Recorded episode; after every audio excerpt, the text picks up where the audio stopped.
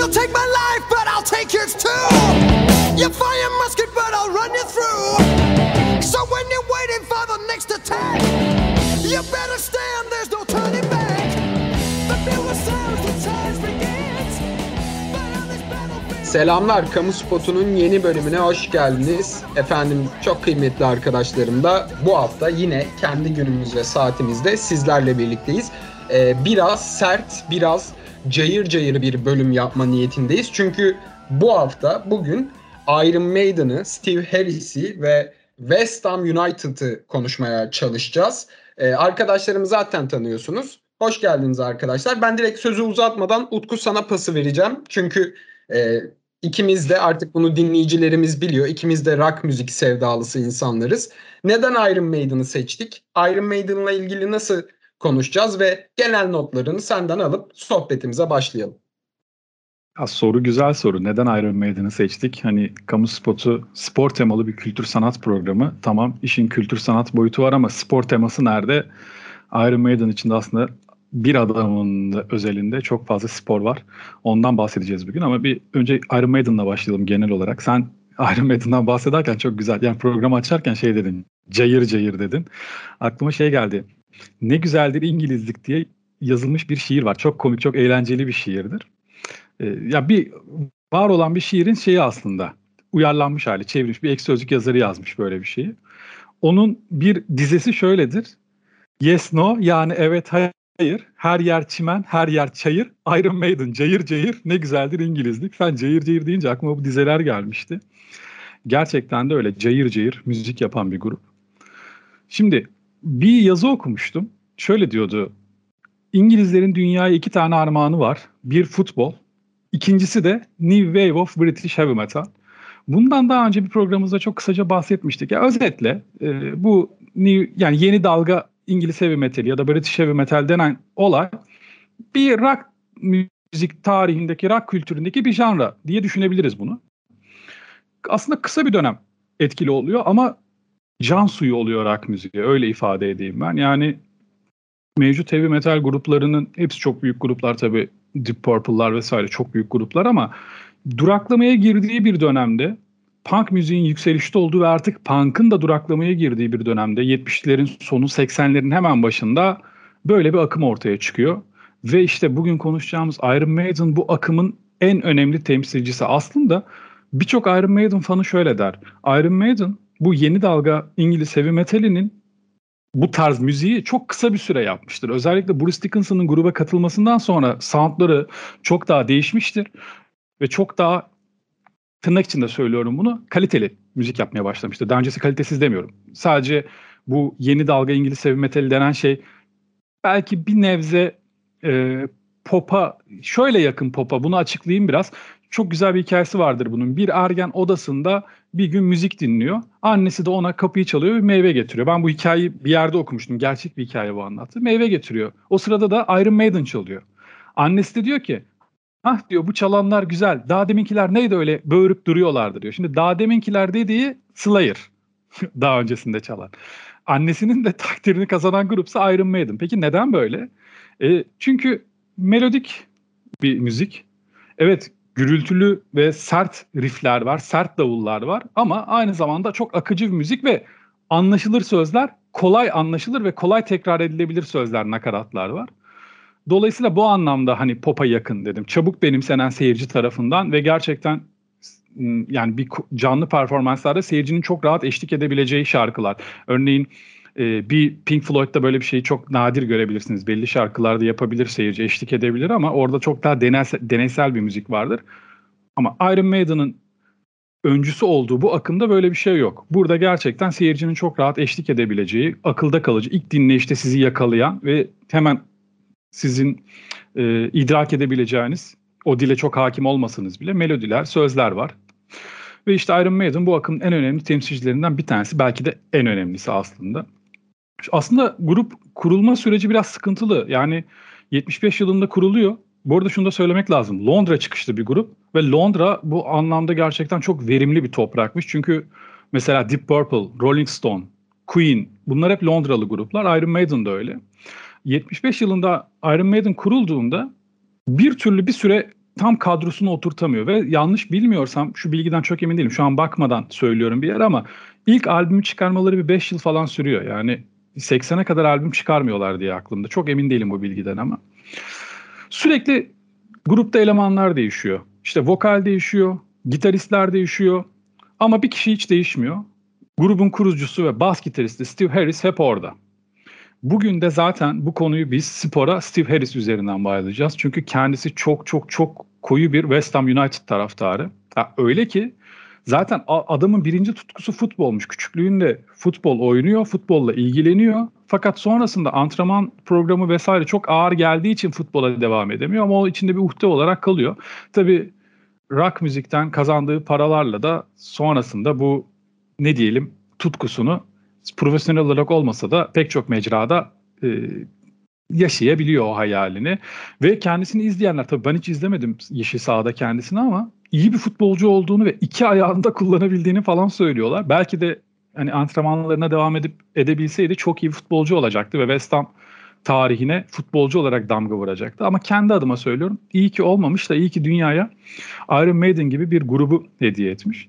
Bu arada Iron Maiden ismi de şöyle West Ham'la ufak bir bağlantısı var mı bilmiyorum ama ikonik bir durum var orada. Şimdi orta çağdaki bir işkence aletinden geliyor Iron Maiden ismi. İşte içine giren kişinin canlı çıkamadığı söyleniyor falan.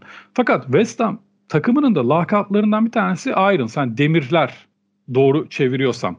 Bunda bu konuya Barış daha çok hakimdir. Zaten işçi sınıfının kurduğu bir takım. Dolayısıyla hani demir çelik işçileri diye aklımda kalmış ama bu bilgileri Barış'tan az sonra daha detaylı olarak alacağız. Ondan hiç şüphem yok. Ee, son olarak şunu söyleyeyim bu akımla ilgili. Aslında bu işte yeni dalga heavy metal de işçi sınıfıyla çok alakalı bir müziktir. Biraz daha şeydir. Hani nasıl diyelim biraz ırkçılık gibi anlaşılabilir sözlerim ama olay böyle sonuçta. Beyaz erkekler işte beyaz ırk yakışıklı erkeklerin yaptığı müzik biraz böyle görünüşlerini falan da hani dikkat eden adamlar bunlar ve bunların hayata karşı belli hepimiz gibi öfkeleri var ve bunu yine rock müziğin tarihinde hep olduğu gibi müzikle dışarı vuruyorlar ama bu kez belli e, temaları var ve daha akıcı melodiler, daha akılda kalıcı sözlerle bunları yapıyorlar. Iron Maiden için mesela hani düşünürsek yaptıkları müzikte işledikleri temaları mitolojiye çok değinirler. Edebiyata çok değinirler ki bu konuda bir iki şey söyleyeceğim. Gerçekten çok güzel e, kitaplara göndermeler vardır Iron Maiden şarkılarında ve savaş yine Iron Maiden'ın konularından bir tanesidir ki albüm kapaklarında da bazı albüm kapağında şimdi albümü hatırlamıyorum ama direkt zaten bir işte savaş tankı ve askerler görürsünüz. Ee, burada bırakayım Steve Harris üzerinden size bırakayım ben çünkü Iron Maiden'la ilgili daha söylemek istediğim çok şey var ama hani konuyu birazcık daha spora çekmemiz lazım bu noktada. O yüzden şimdilik burada bırakayım ben. Steve Harris ile ilgili ben bir dönem bir yazı okumuştum. Orada yarım kalan bir futbol şarkısı diye bahsediyordu kendisinden yazı. Ya bu çok ilgimi çeken bir konu oldu benim tabii ister istemez. Sonrasında biraz daha hani bu konu hakkında araştırma yaptık. Bugün de nasip oldu e, programda onu konuşacağız. Ve onun West Ham tutkusundan da ben birazcık bahsetmeye çalışacağım sizlere. E, az önce Utku bahsetti. Steve Harris gerçekten çok yetenekli bir futbolcuymuş. Ama futbolun dışında da tenis ve kriketle de ilgilenmiş. Bunu da belirtelim. E, ilk gittiği futbol maçı West Ham'la Newcastle arasında oynanıyor. Tabii o e, maça gittiğinde West Ham taraftar olarak gitmiyor. Yani futbol izlemek için gidiyor. Ve Akabinde de e, West Ham'ın muhteşem bir oyunu. Maç 4-3'lük e, West Ham galibiyetiyle sonuçlanıyor ve bu maç onun West Ham'a vurulmasını ve akabinde de çok sıkı bir taraftar olmasını sağlıyor. Hatta e, yıllar sonra e, Up the Irons e, sloganının ilhamının da işte bu West Ham United tribünlerine söylenen bir besteye ait e, olduğunu da kendisi belirtecek. E, sonrasında e, kendisi 1956 Londra doğumlu. İşte 10 yaşındayken 66 Dünya Kupası'nın finali oynanıyor. Orada İngiltere ile Batı Almanya biliyorsunuz karşılaşıyor. Şu meşhur çizgiyi geçti mi geçmedi mi tartışmalarına e, bugün bile e, tam olarak kararın verilmediği müsabakadan bahsediyorum. E, orada e, Almanya'nın öne geçtiği e, biliyorsunuz müsabakada Almanya öne geçiyor ve Steve e, Harris diyor ki bu diyor benim için diyor sanki dünyanın sonu gibiydi. E, görüntüler siyah beyaz e, ve o siyah beyaz televizyonun hemen arkasında da akvaryumun içinde bir Japon balığı var. O kadar diyor sinir bozucuydu ki çünkü balık çok renkli görünüyordu. Bu anı dün gibi hatırlıyorum diyor e, röportajlarında. E, maç uzatmalara gidiyor biliyorsunuz. 2-2 oluyor. Finali kazanan İngiltere ve İngiltere'nin tüm gollerini atan oyuncular o dönem West Ham United'da forma giyiyor. Gerçi bir tane hat-trick yapmıştı. E, ayrıca o e, meşhur İngiltere e, takımında 3 tane toplamda e, West Ham'lı oyuncu vardı. E, bu da tabii ki e, haliyle Steve Harris'in e, West Ham'a olan tutkusunu daha da arttırıyor. Şimdi 13 yaşına geldi Steve Harris. Artık okul takımı ve amatör bir kulüpte futbol oynamaya başlıyor. E, bu arada kanat oynamayı seviyormuş. Bunu da size bilgi olarak vereyim.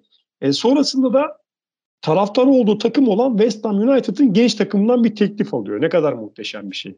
Yani insan tutkuyla bağlı olduğu bir takımdan teklif alması gerçekten çok çok özel bir şeydir diye düşünüyorum. E, sonrasında e, yani belli bir dönem sonunda şöyle bir e, röportajında ya da bir yerde bir şey okudum. Diyor ki arkadaşlarımın diyor eğlenmelerine bakıp hayatın güzelliklerini yaşarken ben diyor deli gibi antrenmandan antrenmana koşuyordum. Sonra dedim ki ben ne yapıyorum? Gerçekten istediğim hayat bu hayat mı? Yoksa profesyonel futbolcu olmaya çalışmakla zaman mı kaybediyorum gibi böyle sorular soruyor kendine. Yani aslında spor yapan birçok insanın kafasında benim de mesela e, kafamdan geçmiştir bu soru. Ama e, sonuçta spor yapmaya devam etmişizdir. Ama Steve Harris noktayı koyuyor abi. Hayır diyor ben artık e, spor yapmayacağım. Ben bu kadar kendimi yıpratamam diyor. Ve futbola veda etmeye karar veriyor bir anda. E sonrasında tabii bir müzik hayatı var ama e, çok ilginç. 17 ee, yaşında kadar eline gitar almamış bir adam bu adam. E sonrasında kendi kendine bas çalmayı öğreniyor falan. İşte e, Dave Murray ile tanışıyor ve hay, e, haliyle Iron Maiden'ın tohumları atılıyor. 1975 yine Utku söyledi. Noel gününde Londra'da kuruluyor bu grup. E, ve e, ben ilk albümlerini bilmiyorum da ikinci albümleri 1982 çıkışlı Utku. Yani ilki de 80'ler falandır. Yani senin verdiğin bilgiler 3 aşağı 5 yukarı doğru. Ee, yine e, az önce şeyden bahsettin, isminden bahsettin grubun. Orada da e, Steve Harris'in gene o dönem seyrettiği Demir Maskeli Adam filminin etkisiyle olduğu söyleniyor. Orta çağda kullanılan tabuda benzeyen kafes şeklindeki bir işkence aleti e, den ismini alıyor. Ben hani ilk duyduğumda işte West Ham'la bağlantısı olabileceğini çok hani şey yapmıştım. Daha doğrusu West Ham bağını öğrendikten sonra dedim kesin hani Iron oradan geliyor falan diye düşünmüştüm ama demek ki değilmiş. Ee, yine Iron Maiden'ın üyelerden ve turne elemanlarından oluşan bir futbol takımı var. Zaten tutkulular futbolla biliyorsunuz. Biliyorsunuz. Ee, bu futbol takımı gitti turnelerde futbol maçları yapıyor. İşte çıktıkları konserlerde Steve Harris'in gitarında e, West Ham United'ın logosu var. E, hatta hayranları e, kendi yine konserlerinde West Ham United forması giyerek ona olan desteklerini e, gösteriyorlar. E, yani West Ham United sevgisiyle milyonlarca insanın e, hayatında müziğini e, inşa eden biri Steve Harris. Böyle söyleyelim. Ve e, şöyle bir sözüyle ben noktalayayım bugünkü yani ilk girizgahımı. Kendisi şair, besteci, filozof, bas gitar ustası. Bana diyor ne söylerseniz söyleyin. Her şeyden önce ben tutkulu bir West Ham United taraftarıyım diyor. Ya West Ham'ı aslında e, bizim coğrafyamızda da birçok insan tanıyor. Bunun sebeplerinden biri Green Street Hooligans. E, onu da sonlara doğru mutlaka konuşuruz diye düşünüyorum ama şeye biraz e, Iron Maiden'a biraz daha dönelim. Çünkü Utku çok güzel özetledi o dönemin e, müzik kültürünü ve Britanya'daki müzik akımını. E, şöyle bir durum söz konusu. Iron Maiden'ın o piyasaya çıktığı kısa süre zarfında e, bu punk rock'taki ve heavy metal'deki duraksamanın ardından zaten müziğin yörüngesi Iron Maiden'dan sonra Amerika'ya kayıyor. İşte Metallica, Megadeth, Mötley Crüe, Anthrax, Slayer gibi grupların tekeline geçmeye başlıyor. Iron Maiden'ın kapladığı o kısa dönemlik e, Britanya çıkışlı heavy metal ve New Wave British heavy metal döneminde de e, bir, bir isim öne çıkıyor. Yani Bruce Dickinson e, çok fırlama, çok zıpır bir abimiz kendisi. E, Bruce, Bruce Dickinson'ın senin için kişisel bir anlamı var mı Utku? Yani bana hep böyle kendisini gördükçe zıpır her an barda kavga çıkarabilecekmiş gibi bir tip gibi gözümde canlanıyor. E, bunu da merak ediyorum. Senin açından bir e, anlamı, bir değeri var mıdır kendisinin? Abi yani Bruce Dickinson herhalde rock tarihinin görüp görebileceği en büyük vokallerden bir ben 10 vokal arasında sayarım kendisini. Zaten lakabı Siren. Herkes de biliyordur dinleyen herhalde. Iron Maiden adını bilen herkes biliyordur bu lakabı. Ee, çok önemli bir isim. Iron Maiden ya benim için benim şahsi bakış açım bırakalım bir kenara. Iron Maiden için çok önemli bir isim. Iron Maiden Iron Maiden yapan olgulardan bir tanesi. Ya hatta bana göre e, bana göre tabii bu. Haksızlık etmek istemem ama bir Steve Harris ise kurucusu, bas gitaristi hep orada. Ya birçok besteye imza atan adam ise Bruce Dickinson'dır. Çünkü Bruce Dickinson öncesi vokallerde Iron Maiden çok sorun yaşıyor. Ee, yani seslerini beğenmemek gibi değil ama sahne performanslarından memnun kalmıyor falan. Ya Bruce Dickinson bilenler bilir. Canlı performansını sahnede en azından videolarını izleyenler bilir. Ha, yerinde durmayan bir adam. Sürekli hareket halinde bir adam. Ve aynı zamanda kendisi pilot yani gerçek anlamda bir pilot. Iron Maiden'ın çok büyük bir uçağı vardır, meşhurdur. Bir ara internette falan fotoğrafı çok paylaşıldı. İşte Hollanda Başbakanı'nın uçağı, Almanya Başbakanı'nın uçağı, arkada kocaman bir Iron Maiden uçağı. O uçağı kullanan kişidir Bruce Dickinson aynı zamanda. Böyle de çok yönlü bir adam. Yani müthiş bir vokal, çok güçlü bir ses. Sahnede yerinde durmayan bir adam ki Iron Maiden'ın ondan önceki vokaliyle bu problemi yaşamış Steve Harris. Yani ondan daha hareketli olmasını istiyormuş. Di Diano'di galiba. Böyle dazlak bir adam. Bir türlü istedikleri vokali oturtamıyorlar. Yani Iron, ben sözlerimin başında da söyledim. Iron Maiden asıl kadroyu oturtana kadar zaten çok bir e, süreç geçiyor. Bayağı bir bocalıyorlar. Gidenler gelenler oluyor falan ama yani Bruce Dickinson tam oraya aranan kalmış. Cuk oturmuş bence. Yani grup üyelerine değinmişken şunu söyleyeyim. Iron Maiden'ın şöyle de ilginç bir özelliği var. Bence ilginç tabii. Üç gitarist var Iron Maiden'da. Pek sık karşılaşacağımız bir şey değildir bu. Benim bildiğim üç gitarlı grup Pearl Jam var. Yine Foo Fighters var. İkisi de Seattle kökenli şey gruplar bunlar. Hani grunge müziğin temsilcileri ama ya mutlaka vardır. Bakarsan bulursun da büyük gruplar arasında ben üç gitarlı bir grup hatırlamıyorum. Aslında üç gitar da planlı bir şey değil Iron Maiden için. Şimdi gitaristlerden bir tanesi Adrian Smith bir dönem ayrılıyor gruptan. Onun yerine Şeyo geliyor, Yannick geliyor. Sonrasında Adrian geri geldiğinde Yannick'i göndermiyorlar. Sen de kal diyorlar ve üç gitarlı yolumuza Şöyle bir enteresanlık daha var yalnız. Normalde hani üç gitaristin olduğu bir grupta işte ya da iki gitaristli gruplarda genelde bir gitarist ritim gitaristtir, bir gitarist solo gitaristtir. Iron Maiden'ın şarkılarını bunları YouTube'da bulabilirsiniz detaylı incelemelerini. Ya üç gitarist de solo atıyor. Ya parçalara üç gitarist de bir şeyler katıyor. Dolayısıyla bence çok e, yelpazeyi çok genişletiyor bu. Bir renk katıyor. Yani her grupta bu kadar sağlıklı olmayabilir bu birliktelik ama bir şekilde Iron Maiden bunu korumayı başardı senelerdir. Ve hala da üç gitariste devam ediyorlar. Ee, onun dışında dediğim gibi Bruce Dickinson'ı söyledik ama tekrar konuyu Steve Harris'e getirirsek Barış yani futbolcu özelliğini söyledi. Diğer özelliklerini saydı. Ben de şöyle bir şey ekleyeyim. Şimdi Iron Maiden seversiniz sevmezsiniz. O başka mesele ama bir gerçek var. Iron Maiden rock müzik dendiğinde çok önemli bir yerdedir. Dünya tarihinin gelmiş geçmiş en önemli rock gruplarından bir tanesidir Iron Maiden. Bu zamana kadar toplam 17 tane stüdyo albümü yayınlamışlar. Her albümde 10 şarkı olduğunu düşünün mesela. 170 tane şarkı yapar. Bu 170 tane şarkının 50'den fazlasını Steve Harris tek başına yazmış ve bestelemiş. Ya bu müthiş bir şey. Benim çok sevdiğim Iron Maiden şarkıları da Steve Harris eseri. Yine yani Fear of the Dark yanlış bilmiyorsam bu konuda yanlış bilgi vermek istemem ama Steve Harris olması lazım. Bestesi, müzik şey sözleriyle. Dance of the Dark yine benim Dance of the Dead özür dilerim. Yine en sevdiğim Iron Maiden parçalarından. O da Steve Harris'ten çıkma. Genelde böyle lirik, e, destansı şarkılar çıkıyor kendisinden. İyi ki de çıkıyor. Aynı zamanda çok biraz teknik bir konu. Çok benim yorum yapabileceğim bir şey değil ama çok çok çok önemli bir bas gitarist olduğunu söylerler Steve Harris'in. Yani isim olarak değil, işin tekniği olarak çok iyi bir bas gitarist olduğu, bir öncü olduğu vesaire söylenir. Ama bu konuda dediğim gibi çok kesin konuşamam. Çok bildiğim bir konu değil bas gitar konusu. Burada herhalde Barış bahsedecektir. Ben sadece Barış'a pası atmış olayım. West Ham'ın bir ezeli rakibi var.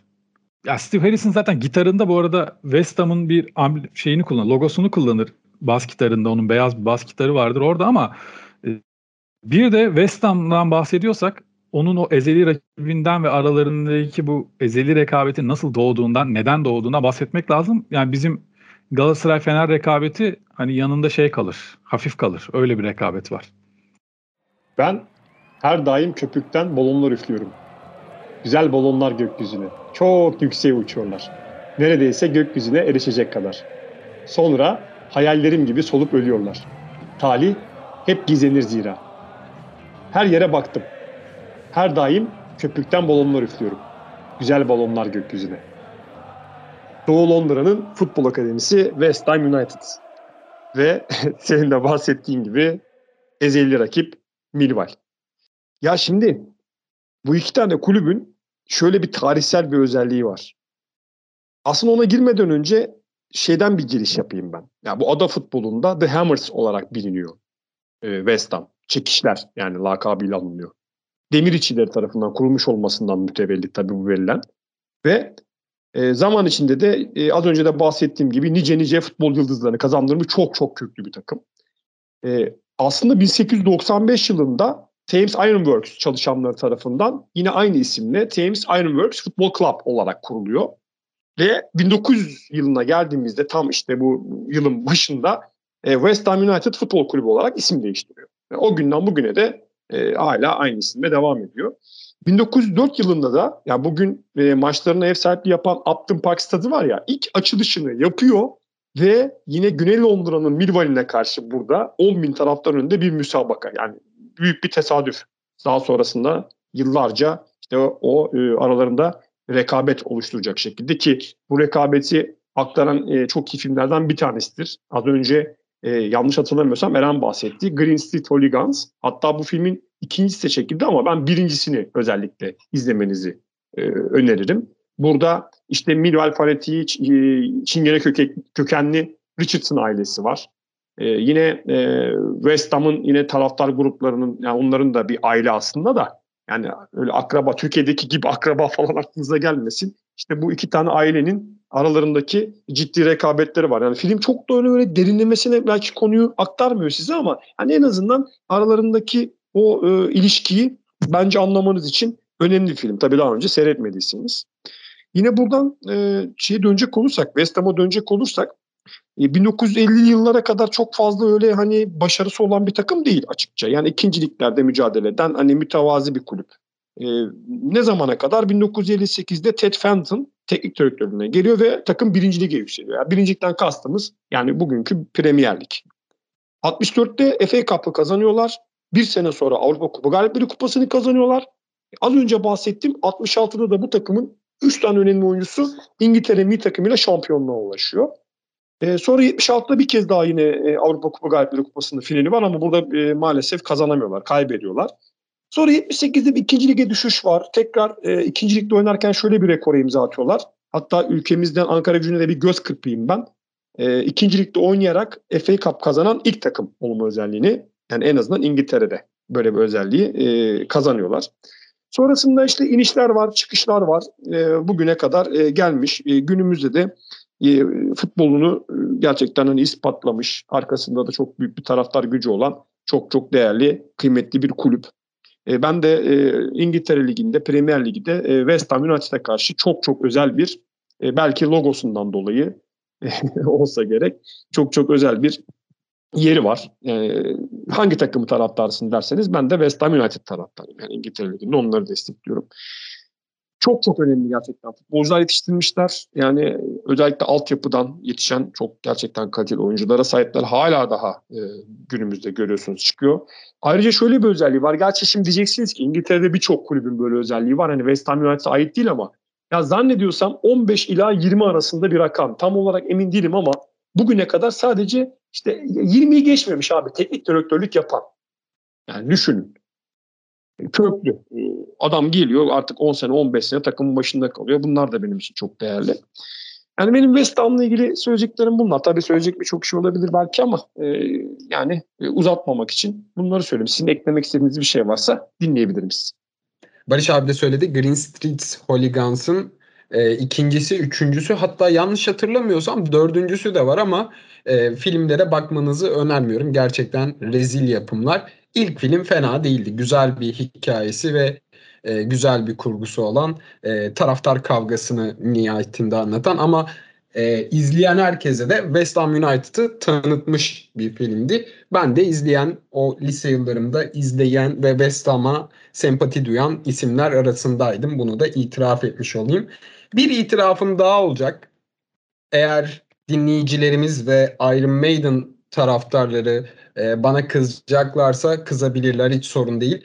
E, metalin, heavy metalin ağır grupları arasında, babaları arasında sanırım en az beğendiğim gruplardan biri de Iron Maiden'dır. Bunu da itiraf edip e, pası sizlere vermiş olayım ve gelecek olan tüm linklere de açığım. Bunu da dile getirmiş olayım. Ben dinleyenlere şunu söyleyeyim. Arkadaşlar sakın acımayın. Yani acımayın. Saldırın Eren'e. Hak ediyor çünkü. Yani Iron Maiden ben sev yani şöyle çok büyük bir fanı değilim. Bana böyle tek tek albümlerini sorarsanız o kadar detaylı bilgi veremem albümler hakkında ya da şu favori albümü vesaire diyemem. Ama ya çok sevdiğim şarkıları var ve sahne performansları, canlı yani müzik YouTube'daki işte canlı performanslarından en çok keyif aldığım gruptur belki de. Bazen evde açıp öyle hayran hayran seyrederim yani.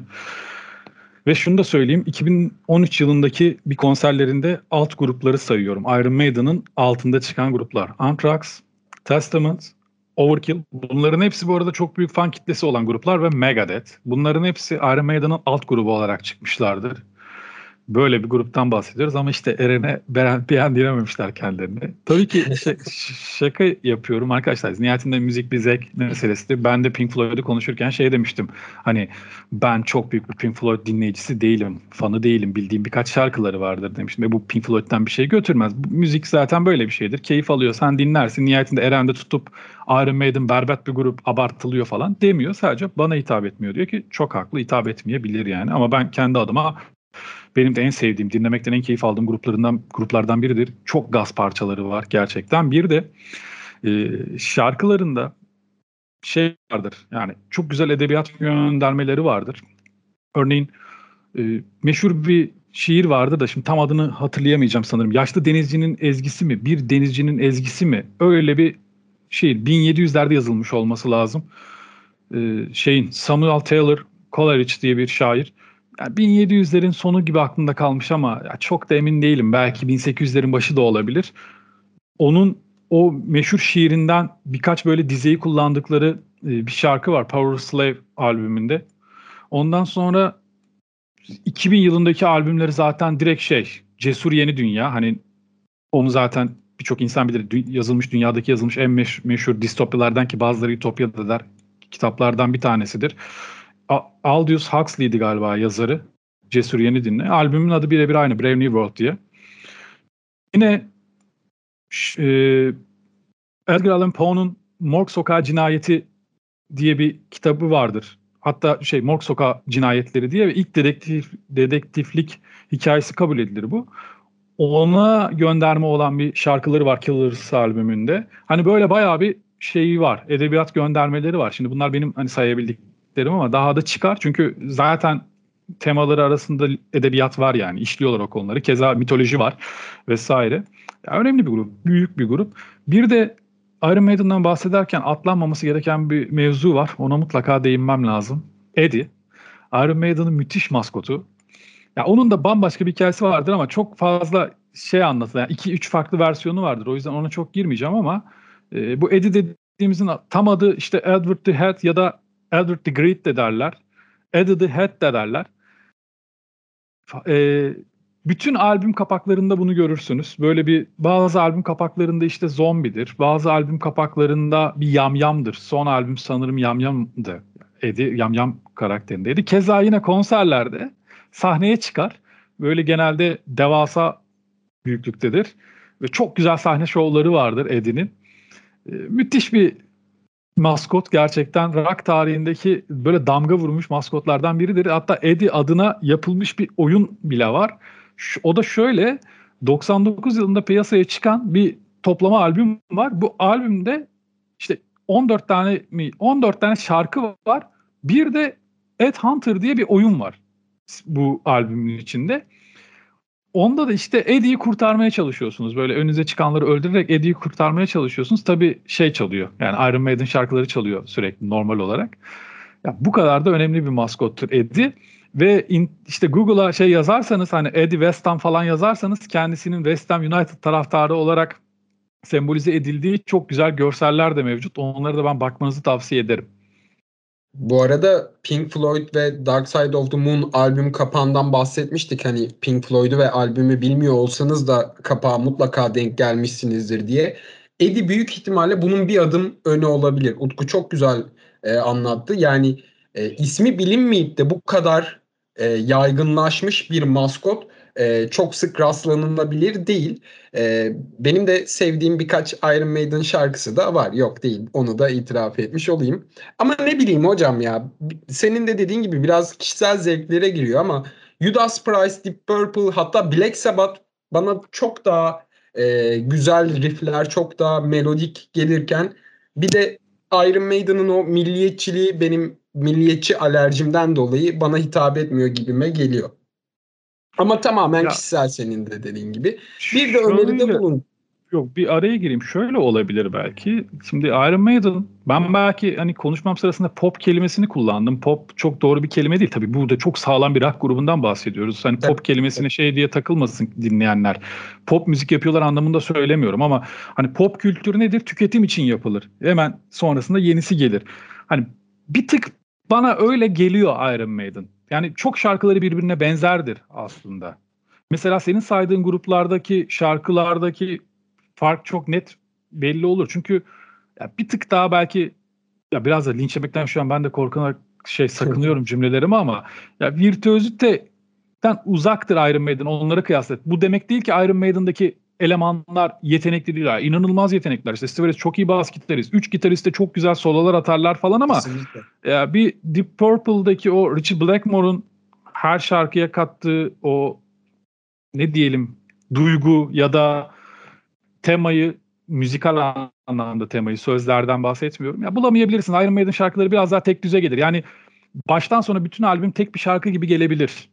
Belki Iron Maiden için. Bunu başka gruplar için de söyleyebilirim. Yani Slayer'ın böyle albümleri var. Rain and Blood var mesela. Hani baştan sona tek şarkı gibi bir albüm ama hani belki böyle bir eleştiriyi kabul edebilirim Iron Maiden'a. Yani bu anlamda söylüyorsan. Yani diğer konu o birazcık e, oluş kuruldukları dönemle o müzisyenlerin içinde yetiştikleri ortamla bir, alakalı aslında. Ya tabii ki o ortamda yetişip öyle olmayan müzisyenler de vardır. O ayrı ama hani dedim ya işte 70 70'lerin sonu 80'lerin başı işçi sınıfının yaşadığı sorunlar ve yani bu tırnak içinde söylüyorum beyaz ırkın yaptığı müzik. Ama o kadar da şey değildir ya. Çok da böyle faşist olduk. Evet bir tık vardır ama yani çok da direkt böyle Iron Maiden faşisttir de diyemeyiz bence. Yok yok o kadar da değiller. Şimdi günahlarına dağılmayalım. Hatta Bruce Baba'nın vokallerine ben de bir şey diyemem diyen de taş olur. Onu da e, direkt açık açık dile getirmiş olabilirim, olalım. Hatta BBC yapımı bir belgesel var. Dinleyicilerimize önermiş olayım. Rock tarihinin 7 çağı diye 7 bölümlük bir belgesel serisi. E, orada heavy metal bölümünde e, Iron Maiden'a çok geniş bir yer ayrılmış işte Eddie maskotundan ve Bruce Dickinson'ın gruba dahil oluşundan da çok güzel bahsediyorlar. Bruce da o zıpırlığıyla direkt şey diyor zaten yani bakın ben gruba geliyorum ama beni diğer adamlarla karıştırmayın. Ben öyle başınızdan savabileceğiniz biri değilim. Bu grup artık benim de grubum deyip e, ipleri eline aldığını söylüyor. O günden sonra da zaten Utku da sık sık dile getirdi. İnanılmaz sahne performanslarıyla yani Bruce Baba'nın bu yaşında bile oradan oraya koşup bağırmasıyla e, gerçekten güzel bir şölen yaşatıyorlar. Bir ekleme yapayım. Iron Maiden 98 yılında sanırım Türkiye'de bir konseri vardı ve o konserde tabii görmedim ben ama Türkiye yani Steve Harris'in eğer bir geyik değilse bir asparagas bir şey değilse Türk milli takım formasıyla sahneye çıktığı söyleniyor. Keza yine internette ararsanız göreceksiniz Galatasaray formasıyla forma üzerinde değilken ama elinde tutarken bir pozu var. Şimdi futbolla bu kadar tutkun bir adam hangi ülkeye giderse gitsin o ülkedeki taraftarlar ona forma hediye ederler. O yüzden olabilir gibi geliyor bana. Hani çok da uydurma değildir gibi geliyor gerçekten yine uzun uzun konuştuğumuz, konuşmaya doyamadığımız bir bölüm oluyor. Fakat süremizi de göz önünde bulunduralım ve dilerseniz arkadaşlar yavaş yavaş tavsiyelerimizle programımızı kapatalım. Kapatmadan önce de çekilişimizi açıklayacağız, kazananı açıklayacağız. Aslında Eren bence şimdi açıkla istersen abi sonrasında programımızı direkt sonuna alıp dinleyenler de böyle bir ters köşe yaşamış olsun. Çok eğlenmiş oluruz kendi aramızda. Şimdi açıklayalım sonra tavsiyeye geçelim. İlk, benim bir tane tavsiyem var zaten söyleyip Barış'a bırakayım ben sonra. Okey. E, efendim biliyorsunuz biz e, geçen hafta programımızı yapamamıştık ve telafi amaçlı edebiyatımızın köklü eserlerinden Yaşar Kemal'in İnce Mehmet eserini, serisini, dört ciltlik serisini hediye ettik. Bir şanslı talihlimiz de onu kazandı. Şanslı dinleyicimiz de kazandı. E, kendisinin kullanıcı adı Aslan Şeker ama Aslıhan Seker şeklinde. Kendisi bile bize ulaşıp iletişim bilgilerini ilettiğinde bir hafta süresi var. Ona e, bu dört kitaplık seriyi, dört ciltlik seriyi yollayacağız. Şimdiden tebrik edelim kendisini ve tavsiyelere de geçmiş olalım. Buyur Utku sen de başlayalım. E, tek tavsiyeyle geçiyorum. Iron Maiden Flight 666 Iron Maiden'ın bir belgeseli diyelim, dokümanteri ya da müthiş bir iş. Bu anlamda gruplarla ilgili bu tarz yapılan işler arasında da çok öne çıkartılır, çok övülür. Keza Iron Maiden fanlarının da çok ciddi beğenisini kazanmıştır. Ben bunu tavsiye etmiş olayım. Utku altyazılı, e, Türkçe altyazılı olarak e, bulabildin mi belgeseli? Var mı ya da en azından biliyor musun bunu? Abi Türkçe altyazılı olarak bulamadım. Onu söyleyeyim ama evet, ben de çok e, bunun bu belgeseldeki konser kayıtları, konser görüntüleri vesaire çok da altyazıya mahal bırakmıyor. E, Gerek mutlaka. duymuyorsun evet. yani. Mutlaka, ya en azından ben... onları izleyin. Yani öyle söyleyeyim. YouTube'a hiçbir şey yapmıyorsanız hani Flight 666 o turneyi falan müthiş ya. Yani aslında e, yani çok haklısın. Yani ama hani arada belki bir şeyler kapar mıyız hani birkaç bir şey daha elde edebilir miyiz bilgisayar anlamda diye e, söylemiştim. E, benim tavsiyelerime gelince e, ilk tavsiyem e, West Ham United'da olan tutkusundan bahsettik Steve Harris'in. E, ayrıca evinin önüne bu tam sağ büyüklüğünde bir futbol sahası inşa etmesi ve e, akabinde her hafta hemen hemen her hafta West Ham forması gerek orada futbol oynadığını röportajlarında da zaten söylemişti kendisi. E, West Ham United da e, bu sevgiye tabii ki karşılıksız kalmıyor ve 2019 yılında Iron Maiden özel bir forma tasarlıyor. E, çok harika dizaynı. Ben de siparişimi verdim ve bekliyorum. Bilmiyordum daha doğrusu. Bu programı hazırlanırken öğrendim ben böyle bir forma olduğunu. Keşke daha önceden haberim olsaymış diyorum.